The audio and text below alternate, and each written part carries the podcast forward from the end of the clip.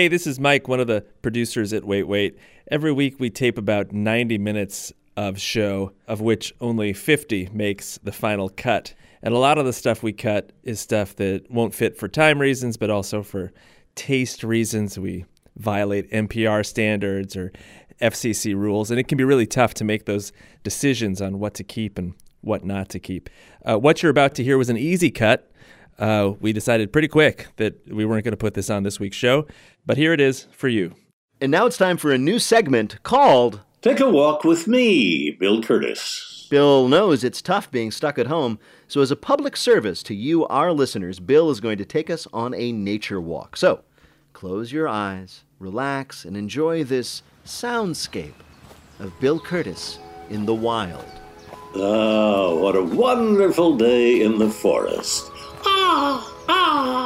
Oh, hello. Nice to see you again, bird. That's it, Cheetah. You do you. Mm, thanks for the milk, old girl. Oh, squirrel, I know exactly what you mean. Hey, bear, looks like somebody's hungry.